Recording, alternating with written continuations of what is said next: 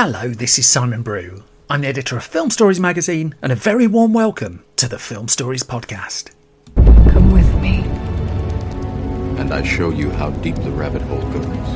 And movies, movies that had stories. That the story just sucks them in. This is just the beginning. Stories. We would be honored if you would join us. Hello, and a very warm welcome to Film Stories with Simon Brew. I am Simon Brew. As always, that's everything you need to know about me. The aim of the podcast, though, well, I'm here to talk of the stories of films, as the title somewhat suggests. So I tend to talk about development stories, production stories, behind the scenes stories, marketing, release all those little bits and bobs that go to make the films that we know and sometimes love just that the films that we know and sometimes love. I talk about two films in each episode of the podcast as a rule. They're films that tend to have a bit of a mainstream leaning to them. I'm interested and invested in them to some degree as well. I don't tend to pick films that I've got no time for, not massively interested in snark. I just think it's an achievement and a half to get a film made, and this podcast really um, is designed to celebrate that. That's a lot of preamble though, so I'm just going to get down to business if that's all right. I'm going to take you to 1997. I'm just going to play you a clip from the promotion of a very big, uh, high profile sequel. Mommy! Daddy! I found something! A British family on a yacht cruise stumbled upon Site B. And now it's only a matter of time before this lost world is found and pillaged.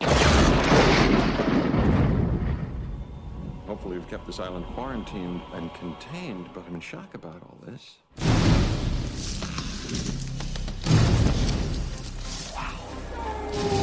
Everything's that's how it always starts. But then later there's running and then screaming. Well, that sounds very exciting. That's a clip from 1997's The Lost World, colon, Jurassic Park, directed by Steven Spielberg, written by David Koepp and Michael Crichton, based on Crichton's novel. The cast led by Jeff Goldblum, Julianne Moore, Pete Postlethwaite, Arliss Howard, Richard Attenborough, and Vince Vaughn. You also get an early role in there for Richard Schiff of West Wing fame as well. And of course, the film was the sequel to 1993's Jurassic Park, and Jurassic Park was an enormous hit. You don't need me to tell you that. And immediately after Jurassic Park hit big, conversations were uh, were, were starting. Questions were being asked about would there be a sequel? Well, inevitably there was going to be a sequel, but not as quickly as many people had had figured, because after his success in 1993 with first of all with Jurassic Park, the biggest film of the year, and then Schindler's List, the most acclaimed film of the year, director Steven Spielberg needed a break. He'd made the two films back to back. He'd done well out of them uh, in, in different ways. And he, he was planning to take a good year or so away from directing. Mean, Steven Spielberg's idea of putting his feet up doesn't quite equate to mine. Uh, for one, he and his wife had another child. Um, for two, he threw his energies and his finances, and he, he'd cleaned uh, at least nine figures, the story goes, off the back of Jurassic Park, into co forming Hollywood's first big new studio in, in a long, long time DreamWorks SKG, that he co formed with Jeffrey Katzenberg, formerly of Disney, and David Geffen. And so his energies were going into that. DreamWorks was founded in 1994. Uh, um, it's huge fanfare. And, but realistically, it needed Spielberg to make some live action films for it. That Katzenberg, with his Disney background, was straight on to uh, developing an animated slate of projects for DreamWorks. Geffen was working on the music side. Spielberg, well, the hope was that he would turn his magic to the film studio side of the business. But as it turned out, first of all, I mean, he was taking that break, and then when he decided to return to directing, to the surprise of many, um, he would go and make a film for another studio, that studio being Universal. Because by the time it was formally announced he was directing in 1996, so three years after after the original Jurassic Park had come out, DreamWorks hadn't made a film, and it turned out that Spielberg was going to be focusing his energies elsewhere. The pressure really was on DreamWorks to deliver. It was attracting lots of negative coverage in the trade press about get, getting all this investor money, the money from its co-founders and not having an awful lot to show for it. Thus, questions were asked about why is Spielberg making a film for someone else, and also there'd been a, a, feeling that after an expectation, really, that after Schindler's List, Spielberg would would be reluctant to go back to the kind of blockbuster entertainment from which he'd made his name.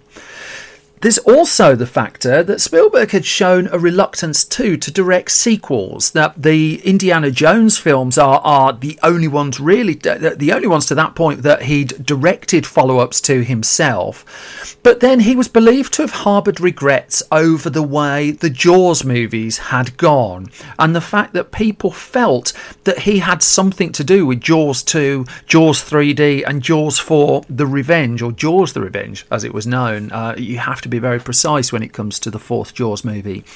Spielberg, of course, had nothing to do with the last three. He, the making of the first Jaws had been such an arduous production that he had no inclination at all to get back into the water. But he, he, he didn't like how those sequels had turned out. It's unclear whether he actually watched them all. But there, there was a little bit of discomfort about people assumed that Spielberg was something to do with him. There was also the fact that he wasn't as big a fan of Jurassic Park, the original film, as the rest of us. There is an excellent article in Premiere magazine, the US version of Premiere's May 1997 issue, that's taken some digging out but was really worth it. And he told Premiere at the time, I didn't think Jurassic Park was a perfect film, and it wasn't so close to my heart that I needed to protect the integrity of a follow up by preventing anybody else from doing one. Um, he also admitted in that that the Jurassic Park film wasn't in even in the top five of his own favourite movies, and it comes in the context of the article in a conversation about why he didn't make a sequel to E.T. in spite of getting lots and lots of letters from people asking him to make a sequel to E.T. Of course, a, a sequel was developed, but he ultimately decided not to press ahead with it. In the case of Jurassic, though, he was he, he was more open to the idea. I mean, it would make him very rich. That that would help, but I don't think that's fully Spielberg's driving force.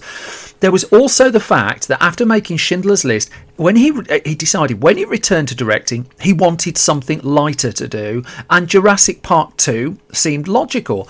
It was still a surprise and the formal announcement that he would be directing the film came, um, what, summer of 1996, autumn of 1996, just before it's going to start filming. But it was one of those things that it was pretty well known to that point that he was going to be doing it. He was also conscious of his commitment to his new company, of course, and Spielberg had made Jurassic Park and Schindler's List back to back, and he decided he was going to go one step further for his next uh, his next bunch of movies. That he was going to make Jurassic Park, uh, Uh, Jurassic Park two, then two films straight away, two films for his new company. So he made Amistad and Saving Private Ryan, and he was filming these within a calendar year of each other. But Jurassic Park 2 would come first. Now, there was, of course, the, the, the whole notion of, well, what story do you tell? So let's go back a little bit. Michael Crichton wrote the novel of the original Jurassic Park that Spielberg picked up and, with, with, along with screenwriter David Koepp, adapted it into the first film. It was Koepp who did the screenplay for the first movie. And Crichton had hinted in 1994 that he had another Jurassic Park story in mind. Now, Crichton hadn't done sequels to his books to this point, but he was feeling the enthusiasm, the pressure, and perhaps he wanted a, a few quid as well to, to revisit Isla Nublar, to, to revisit the land of the dinosaurs that they created. And so he hinted in 1994 that he had an idea for the first time for another novel in mind. And then by a year later, he'd pretty much written it, and it was clear that the team was going to come back together for the new film. That the conversations were going on with Spielberg, but also David Koepp um, was back on board and interested as well. It's worth noting at this point as well that director Joe Johnston, who uh, I, I talked about when I covered The Rocketeer on this podcast, but of course the likes of Honey, I Shrunk the Kids, and was also uh, a pivotal part of the first Star Wars film. Well, he'd offered to direct the sequel, um, an offer that Spielberg declined, but Joe Johnston would get the job of directing Jurassic Park 3, that again I've covered on an earlier episode of this podcast. Now, Crichton had been reluctant to write the sequel to, to his book, but then he came up with the idea of another island. It sounds like something that's come up in a Hollywood scriptwriters conference where lots of people sit with a whiteboard with executives and just say, well, how can we possibly justify this? How can we get people back to the island? Well, how about another island? Um, that said, there was some logic to what uh, to what Crichton was putting forward. Uh, it was just the fact that the other island had not been mentioned at all in the original book or in the original film. Nonetheless, the idea of a Site B would form the foundation for the book and would also form the foundation for the screenplay. And so David Koepp would get involved, and he and Spielberg would bounce ideas around while Crichton was writing the uh, was writing the book. Spielberg would come up with ideas for little scenes and little shots, and they would go backwards and forwards. But uh, on page 110 of this premiere article, David Koepp talks about uh, the pressure on, uh, of writing a, a, Jurassic Park sequel, and also the, the kind of the, the feedback he was getting from uh, from people who'd enjoyed the first film. And he said, in writing Jurassic Park, the first one, I threw out a lot of detail about the characters because whenever they started talking about their personal lives, you couldn't care less. You wanted them to shut up and go stand on a hill where you can see the dinosaurs. When we announced the sequel, he said, I got this packet of letters from an elementary school class somewhere outside San Francisco, and one of the kids wrote that we should add a stegosaurus and this and that, but quote, Whatever you do, please don't have a long, boring bit at the beginning that has nothing to do with the island. And Koepp reconciled this. He said, In other words, the premise of these movies is so exciting that the usual cat and mouse game doesn't work. The kid is only eight, but he's right. And I kept his letter on my desk, and on my tombstone it will say my name, the years I lived, and then, quote, It took too long to get to the island. And he had that very much in mind. That, the, the, the, and I'll come to it a little bit uh, in a minute as well. Um, that that they didn't have the luxury of the big preamble this time. This wasn't going to be the novelty that the first film was. I mean, such was the impact of the first. I remember uh, BBC One here in the UK cleared a seven o'clock pr- uh, prime slot one evening for a documentary on Spielberg and the dinosaurs. It was effectively a half-hour um, DVD extra before DVD extra sort of thing. But such was the enthusiasm for the film that was allowed to play in prime time with no pushback really whatsoever. When they took uh, delivery of Crichton's manuscript, Koepp would ultimately drop lots of the story from the eventual, no- uh, the, the eventual novel, and Spielberg himself would say, I couldn't find a lot of story narrative in the middle part, talking about the book. But then talking about Crichton, he said his setup was excellent and he certainly put us on the right road. Um, what they also took from the book is the big sequence of the two trailers, the two lab trailers, um, that, that comes up in the middle of the film. That was retained with the slowly cracking glass, that, that wonderful sequence in the movie, arguably one of the best sequences in the movie. Spielberg was also um, conscious that the underlying message of this one was going to be different, that it wouldn't be about scientists being bad. This time, the scientists were fighting to save nature. And if the first film was about the failure of technology, the second film was going to be about the failure of people. Now, as the story goes, when Crichton finished his novel, he wasn't really consulted about the screenplay uh, initially to the new film. And there's a story that goes that he, he withheld his approval for certain merchandising rights until he was given a copy of the script. But it was it, it, Crichton was. Uh, I mean, he'd worked with Spielberg on Twister as well the summer before, and so they had a working relationship. And, and as this, again, as the story goes, he was fully versed with the idea that once you handed over the story to Steven Spielberg, Spielberg was going to go off and do his own movie. Koepp then, he in the end would write nine drafts of the screenplay before they got to a point where it was ready to go. Casting wise, I mean, bits of it were, were quite straightforward, although de- the decision was early on that Sam Neill and Laura Dern's characters wouldn't be returning as the uh, protagonists of this particular Jurassic Park story.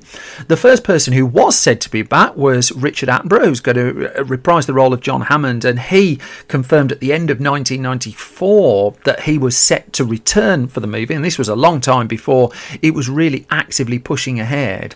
In terms of other parts of the ensemble, the br- the late brilliant Pete Postlethwaite, who I, I, just think is a tremendous actor and very sadly missed, um, like many people involved in this film actually. And Postlethwaite was turning up in so many films at this time, but what director could could you know could resist casting him? Spielberg would say after working with him on his subsequent film Amistad that he was one of the best actors he'd ever worked with. And what drew him to the Jurassic Park sequel was his performance, Postlethwaite's Best Supporting Actor nominated performance in The Extraordinary in the Name of the Father a year or two before. Um, Art Malik um, was offered a role in the film as well. Uh, his profile had been boosted by James Cameron's True Lies. Again, I've covered that before, but Malik would turn that role down, uh, the role in Jurassic Park 2 down. He would also turn down another production Spielberg was involved with, The Mask of Zorro. Yeah, I've talked about that on a previous podcast too.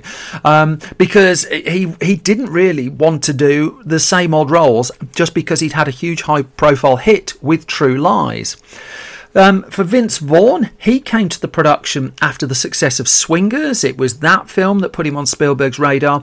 In the case of Julianne Moore, well, she come to prominence with a supporting role in 1993's The Fugitive, and this was going to be the core cast of the movie. The project was on. It was due. It was set for release in uh, the summer of 1997, and filming would begin on the movie known as The Lost World: colon, Jurassic Park on September the 5th, 1996.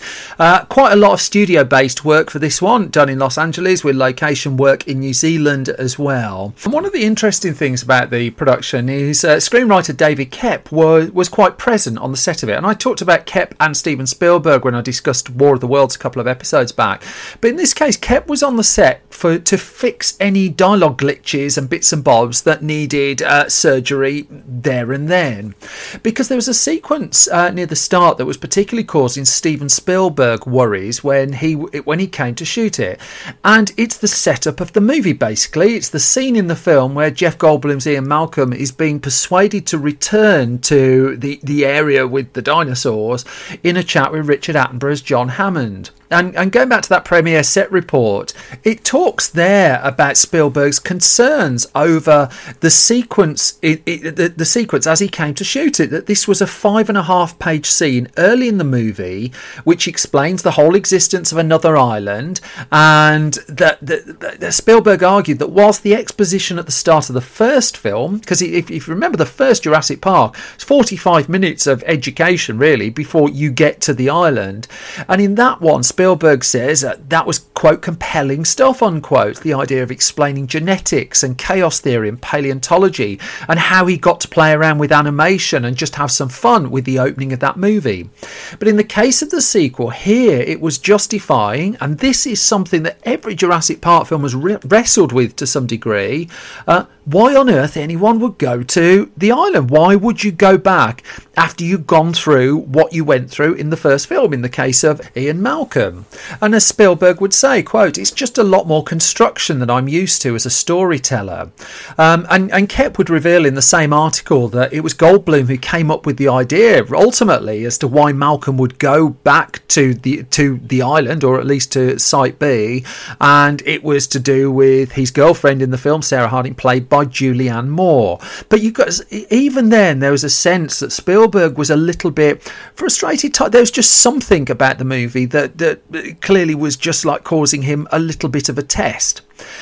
On the set of Jurassic Park 2 as well, of course, Spielberg was having to juggle his DreamWorks business. There's a book, I've quoted it before, by Nicole Laporte called uh, The Men Who Would Be King, which charts the formation and the early years of DreamWorks.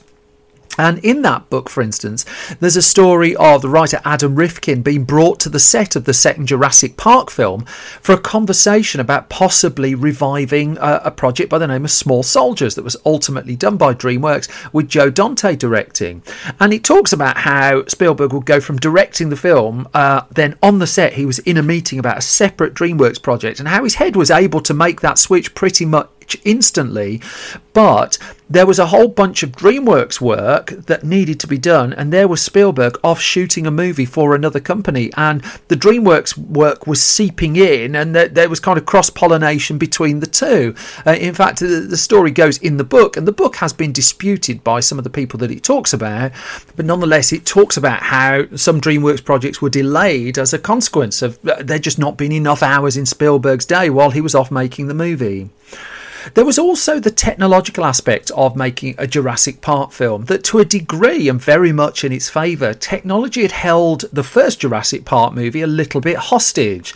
That there were limits to what they could do with the practical and the effects and, and the visual effects work that was involved in that movie. Um, so, for instance, I, I'm, Spielberg ended up filming around that, but but there aren't actually, if you go back to the original Jurassic Park, that many scenes with dinosaurs in. And Spielberg pulled out the full box of tricks that he had at his disposal, but he was restricted in just how much time they could afford, um, budget wise, to have dinosaurs rampaging over the screen. He'd show them in bits and we'd show trees rustling and things like that. All the little bits and bobs that, that he's really expert at. I mean, it goes back very much to the way he directed Jaws as well. But with Jurassic Park 2, things had moved on and more was possible. The technology had come on a few years. Various other films had been pushing it forward as well. And in 95, Spielberg, um, again, as I've discussed before, was involved with Twister. And that was a film that had over 300 effects shots and showed really what could be done with, uh, with effects work at that point there was instantly the option then with the next with, with the new Jurassic Park film to go more CG driven. But that was something that Spielberg was kind of pushing against a little bit. That he wanted to keep that mixture in there, um, and thus Stan Winston was hired again to oversee the model constructions. And one of the key selling points of the second Jurassic Park film is there now two uh, T Rexes in there, and this was uh, these were realised in part through the creation of two puppets, uh, robotic puppets at a cost of a, a, reportedly a million dollars each. They were computer assisted puppets, their heads were weighing a thousand pounds apiece. They packed two G's of wallop, says the Premiere article that reported on them. Um, but also, the technology driving the models was more sophisticated to the point there was more they could do with them. The sequence in the film where a T Rex bites through a windscreen, they were able to achieve a lot of that with model work, whereas uh, in the previous film, they'd had to have done cutaways and bits and bobs and worked around it. There were limits to those models. They were gigantic. They could take up to two days simply to turn around. But the whole ethos of the film was that if you're seeing a close up of a dinosaur, that was going to be a model. If you're seeing long shots, that was going to be CG. And Spielberg set to the team at Industrial Light and Magic, ILM, the effects team on the movie, um, that where they were using the CG, he wanted to make sure the dinosaurs could integrate with the environment a lot more than they were able to do in the first film.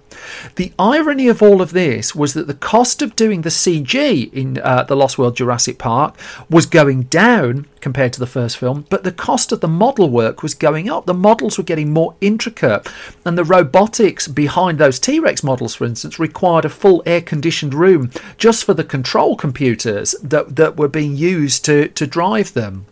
That said, Spielberg threw some numbers around as well. He said it was still, when it came to CG, costing $80,000 for eight seconds of a dinosaur just walking around.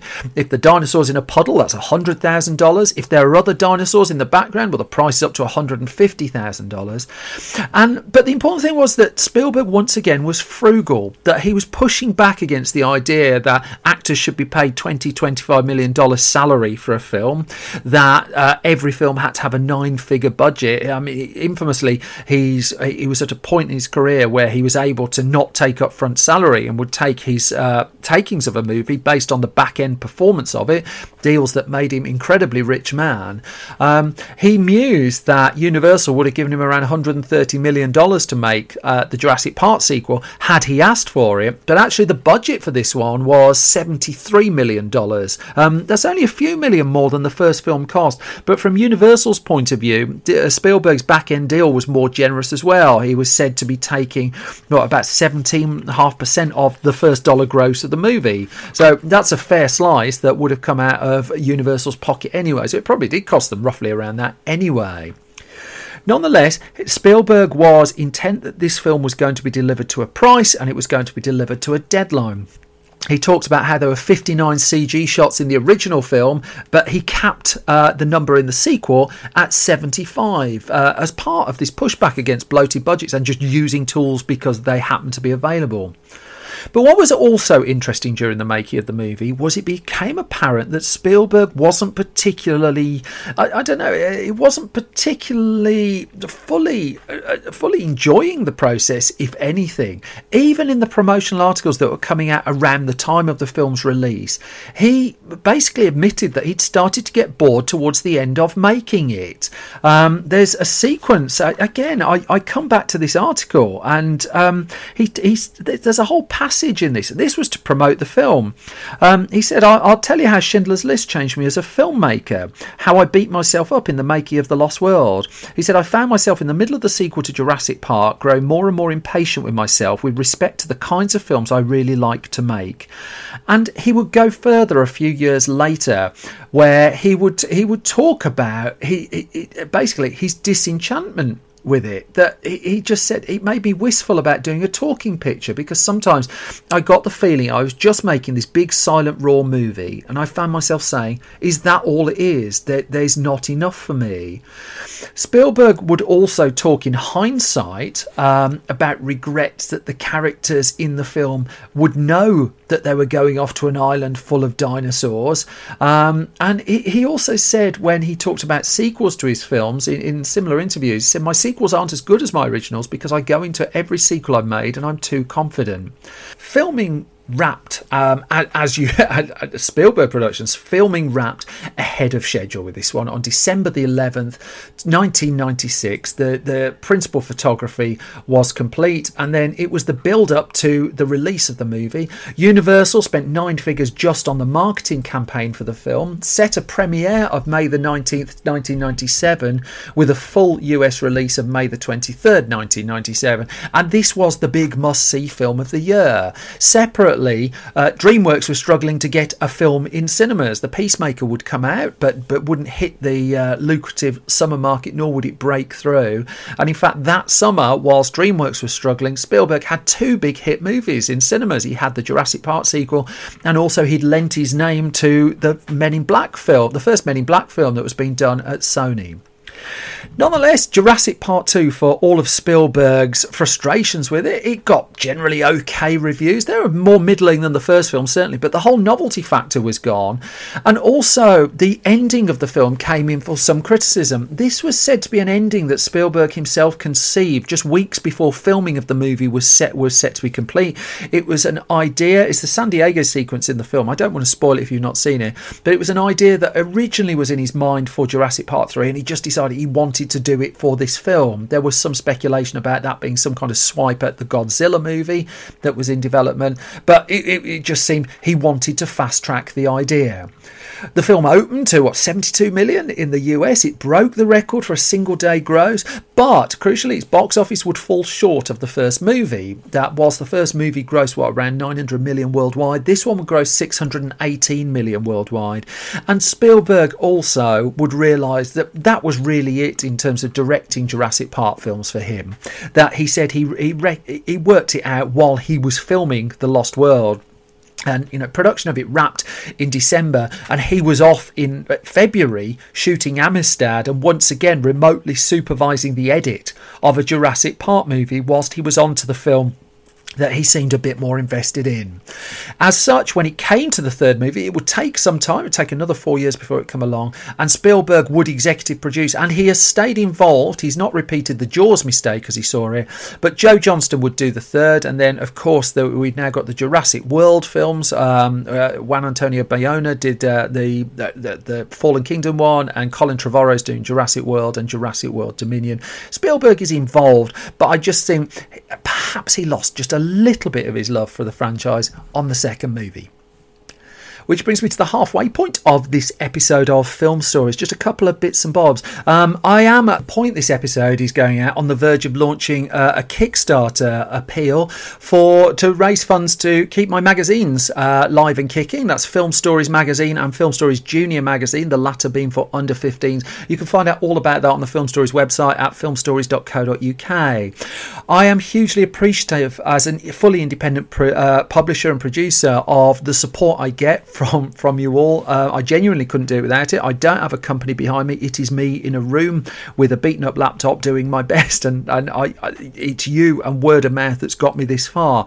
Thus, if you like this podcast, it is gold dust to me if you would subscribe to it, and also ideally leave a hugely positive review at your podcast home at choice. I, I can't thank you enough for the loads of you who've been doing that. It's making such a difference. I, I don't understand algorithms, but whatever you're doing is helping push me up them. So thank you for that.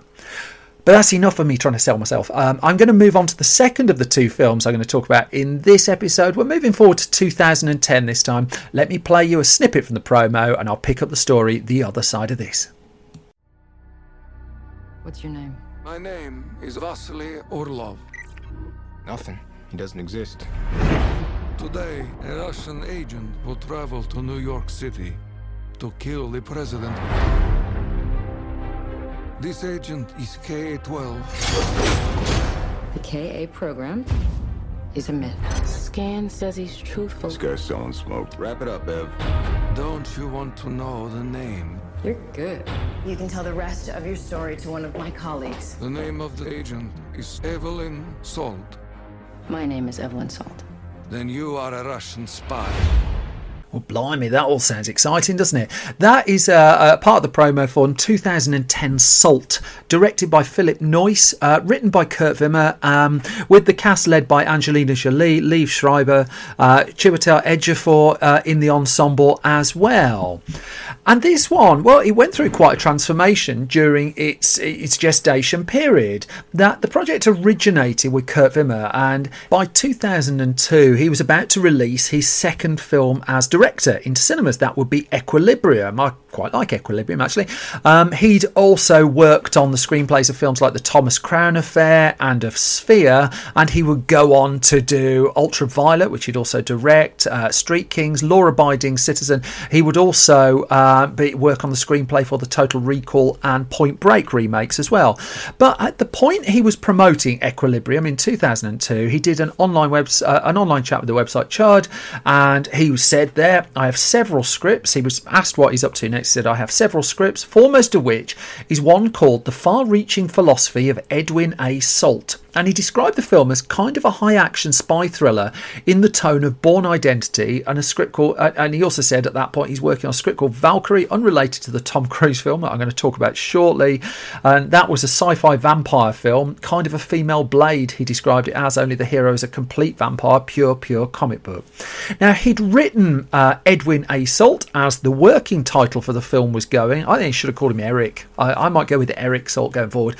So he, he wrote that uh, script on spec. And again, we've talked about this a few times in the podcast. When a writer writes something on spec, it's not been commissioned, they're not being paid for it. And the idea is once they've written the script, they take it out to market, try and sell it, and you get a slightly higher price, ideally, just by the fact that the studio's not had to do all the development work to get to that point. But as you can probably tell by the title of Eric Salt, the, the lead character, the protagonist in this, was written as male and it got some studio interest because at this point the Bourne identity um, was changing things that the, the the first Bourne movie was a real shot in the shot in the arm and a reboot at the same time for the kind of spy thriller. I talked about Die Another Day in last week's podcast and the Bourne films would have a huge impact on where the James Bond movies were going. I'm coming to James Bond in this story as well um, and so there was interest in the project that, that studios wanted to be in bed with Eric Salt, so to speak. Columbia, in particular, was interested and it would ultimately buy the project in January of 2007. And at that point, uh, directors were fairly quickly sought to work on the film. Uh, the first known director who was attached to direct Salt um, was Terry George, Irish director who had helmed Some Mother's Son, but he, uh, most recently at that point had made the extraordinary Hotel Rwanda. Uh, he'd also worked on the screenplay for things like In the Name of the Father and The Boxer for Jim Sheridan. Um, but from what I can tell, he didn't appear. Terry George didn't appear to be on the film for very long. Another name that was linked at that point too was Michael Mann, um, but Michael Mann would ultimately, as the story goes, choose to make the film Public Enemies instead of going ahead and doing the Salt movie. Still, a few months after Columbia had bought the project, Tom Cruise was being wooed for it. So we're, we're coming to what the middle of 2007, and, and this is where Tom Cruise's name enters the enters the Salt story. Now, at this point, Tom Cruise had done a deal with United Artists, with he and his production partner Paula Wagner, um, whereby this was a movie star who was generating movies for a studio in the in the original United Artists tradition, and so he was working on a film called Lions for Lambs at, at that point. But he was also making Valkyrie with Bryan Singer, and Valkyrie went through numerous delays once it was completed. Um, Cruise was interested in doing Salt. Mission Impossible 3 had been a bit of a, a, a, a bit bumpy. It had been uh, the, the, reception to it, certainly at the box office, hadn't been as high as it, it expected. Um, and so he was on the lookout for something, but he, he was interested. But crucially, as the story would, would, would goes on, he didn't sign on the dotted line, but he stayed close to him. Michael Mann thus didn't take the film on. Next in line was Peter Berg, and Peter Berg had done. Uh, I mean, he uh, uh it sprung to attention with Friday Night Lights, and by 2007, well, he just made The Kingdom, which had been well received. He would go on to do Hancock straight after that. He'd done Very Bad Things, Christian Slater movie. I don't know if many of you remember that. Um, he would. Uh, I mean, Peter Berg would go on and do things like Mile 22, Patriots Day, Deepwater Horizon, Lone Survivor. But at this point, he, after completing the kingdom and the kingdom had gone down well, he was the person who was going to bring Eric Salt to the screen. So Cruise was still on board at this point. Cruise, of course, as he does with all of his projects, had director approval, um, and it, with with with the cycle of directors coming through, Kurt Wimmer each time would be would stay on board the project. That he would be revising and working the screenplay depending who was who was set to direct it at that point. Uh, producer Lorenzo di Bonaventura also came aboard um, around this time. I've not been able to pinpoint exactly when he joined the project, but he was pushing the uh, film forward for Sony. Peter Berg, though, well, he would drop out fairly shortly after his name was first mentioned. So, from what I can tell, by the start of 2008, Berg was not was not involved in the film anymore.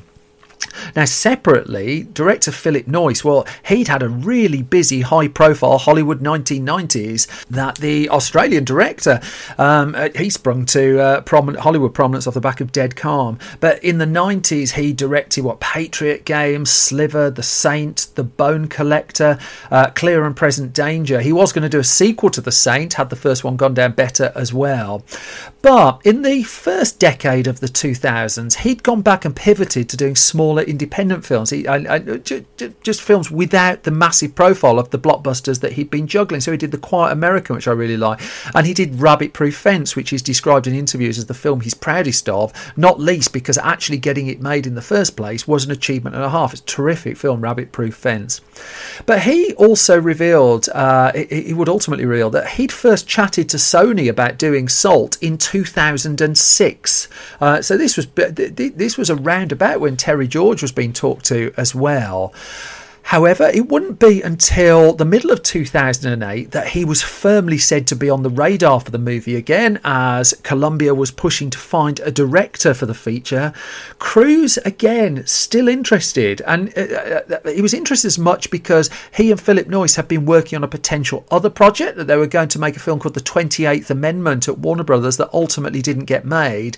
And in terms of Cruise and Noyce's own interest, they were more interested in Eric Salt, as it would happen that's the one they got more interested in, and that's the one ultimately they they were looking to press ahead and do. Now, Noyce would talk to the website Moviehole when he uh, about why he went back to do a big Hollywood movie after so much time away from them, and he said having the resources that a summer studio release gives you is pretty irresistible, particularly if you spent the last ten years as I have cutting every corner and then some to get your film up on the screen.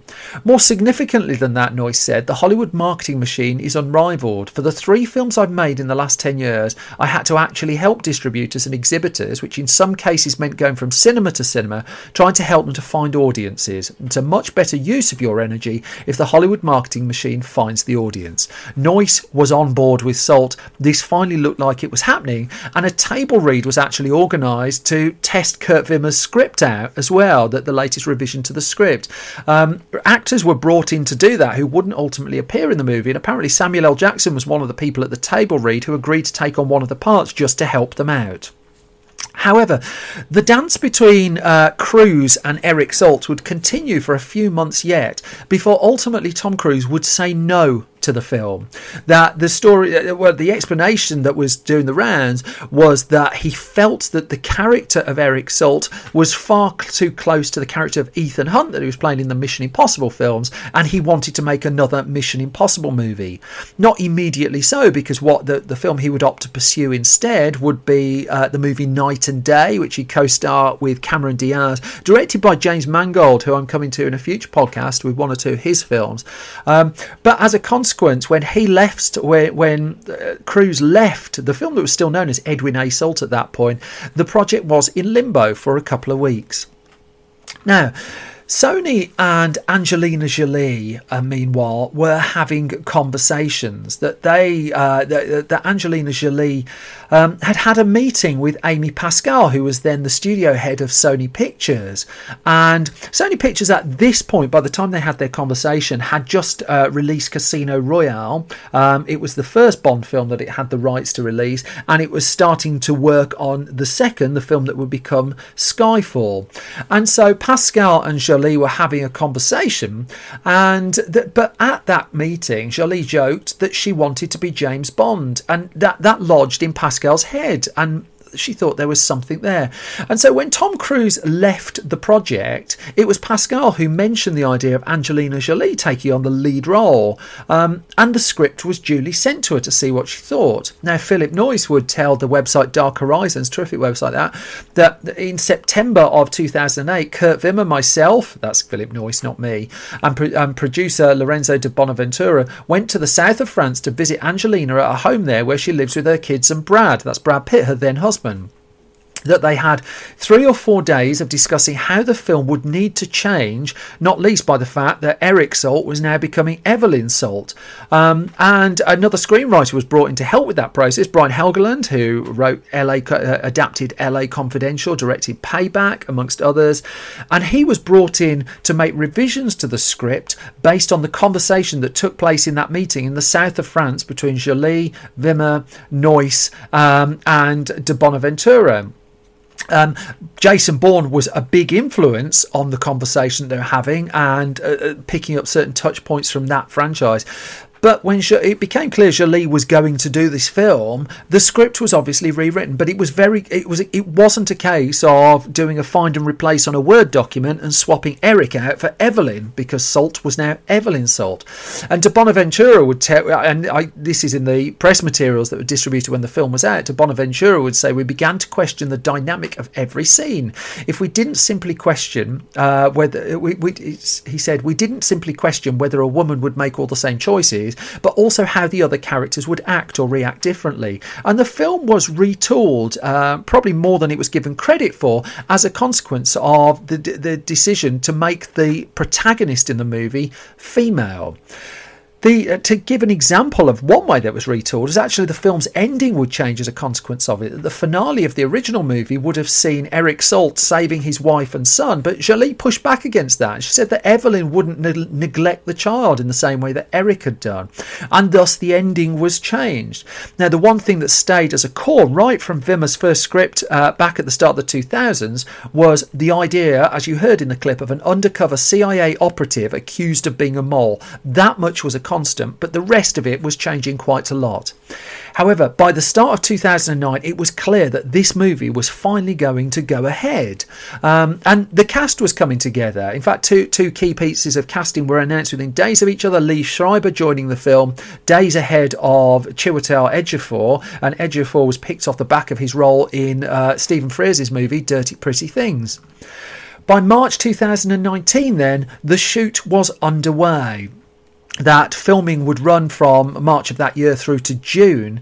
Now, Noyce from the off was very keen to ground his film in a lot in reality. He researched and uh, he's known for doing an awful lot of research before he takes film on. This film was no exception, and he knew also from the off that this was going to be a movie that was going to take a lot of piecing together in the edit room by the nature of how many flashbacks were woven into the narrative. Noyce's uh, drive to keep it grounded was, I mean, it was clear very early on because the first scenes shot as part of the production were uh, on location in Washington, D.C.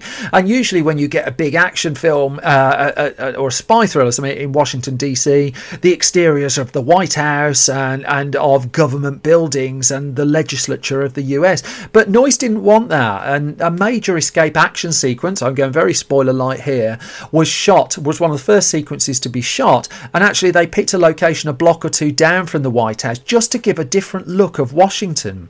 And so they filmed in and around the American capital for a week before the production then moved to New York City, which is where it would spend the bulk of its time on location.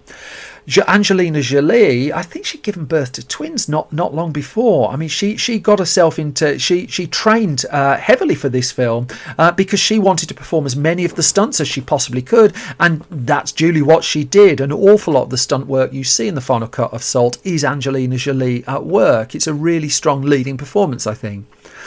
But when filming wrapped up in June of 2009, well, producer Lorenzo uh, di Bonaventura was one of those who voiced problems that he wanted changes made to the film because he felt that there were bits that weren't quite working. And this goes to the fact that this was going to be a jigsaw puzzle of an edit to fit together.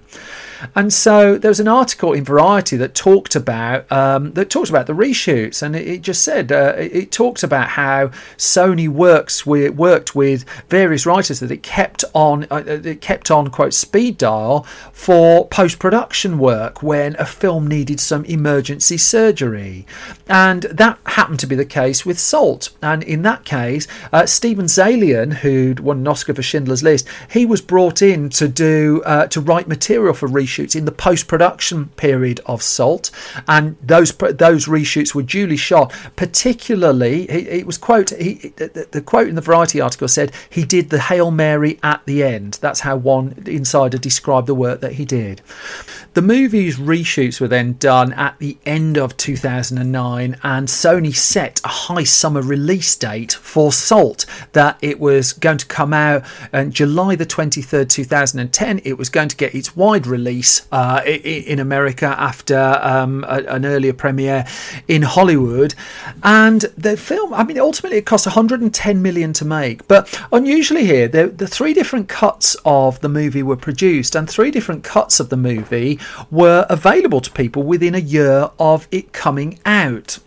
The shortest being the theatrical cut, uh, a film that, again, going spoiler light, leaves us with a cliffhanger of an ending.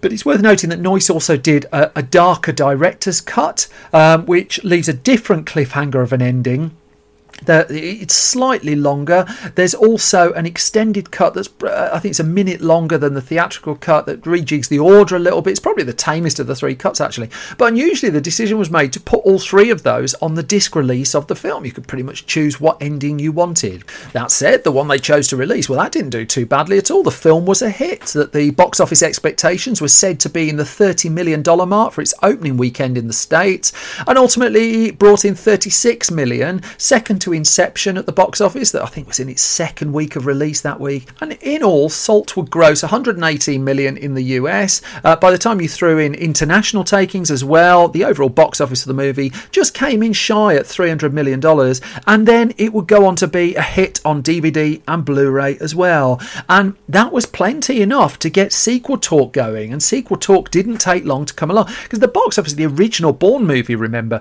wasn't earth-shattering. It was when it was its performance on home formats that really ignited the commercial potential of that particular franchise. Now, in this case, Angelina Jolie was interested in doing Assault 2, uh, Lorenzo di Bonaventura was interested in Assault 2, uh, Philip Noyce was interested in Assault 2, and Kurt Wimmer was hired to write Salt 2. Now, it's worth noting that Jolie was juggling two possible sequels at this point because there was also talk, bizarrely, of a, a sequel to Wanted that she would star in, and scripts were being done for that, but that ultimately didn't interest her. Um, nonetheless, um, Wimmer was hired and uh, he put together a script for Salt 2, I believe in 2011. Then along in 2012, that came the news report that Becky Johnston was now hired to write a screenplay for the Salt sequel. That story broke at the end of 2012. And for the next couple of years, the story just bumbled on. That it was kind of assumed there would be a Salt 2, but where was it? Well, the answer was it wasn't. It wasn't coming because Angelina Jolie was kind of turning down the script. She didn't find a screenplay she was particularly happy with, and eventually, this is just one of those projects where that, that ran out of steam and ran out of time. That there was talk at one point of a TV series of Salt. Uh, that was in and around 2016, and some work was done on that. But again, that didn't take off either. And so, and and it wasn't the original plan. That we've just been left with this one single Salt movie that that was a hit that ends on a cliffhanger that you expect to be resolved in the next film and yet the next film never really was never forthcoming. Um, the film continues to be a good catalogue performer for Sony as well. It's released it on the 4K disc format for a start, and there aren't that many films that it's it's felt uh, that, it wanted to do with that. Nonetheless, as far as what happened uh, to Evelyn, uh, Evelyn Salt uh, at the end of the movie, what happened immediately? Well, you kind of, for the time being, just have to make that up yourself. I'm afraid. Which brings me to the end of this latest episode of Film Stories. Thank you as always for your ears and for your time. You can find more from me on Twitter at Simon Brew. You can find the entire Film Stories project at Film Stories Pod. We're on YouTube with a whole host of video exclusive stuff there at youtube.com slash film stories. Facebook, yep, we're there, facebook.com slash film stories online. And then there's our website where you can find out all about our magazines. You can get a day every weekday, it's updated with news stories and more features, and that's at www www.filmstories.co.uk. It's been getting a lot of traffic lately. Thank you so much for supporting it. But then, as always, I think I've waffled a bit too much. So I'm going to leave you in peace. I'm going to thank you for listening. Thank you for your support. And as always, the most important thing is you all take care of yourselves and stay safe. I'll be back soon with another bunch of film stories. Bye bye.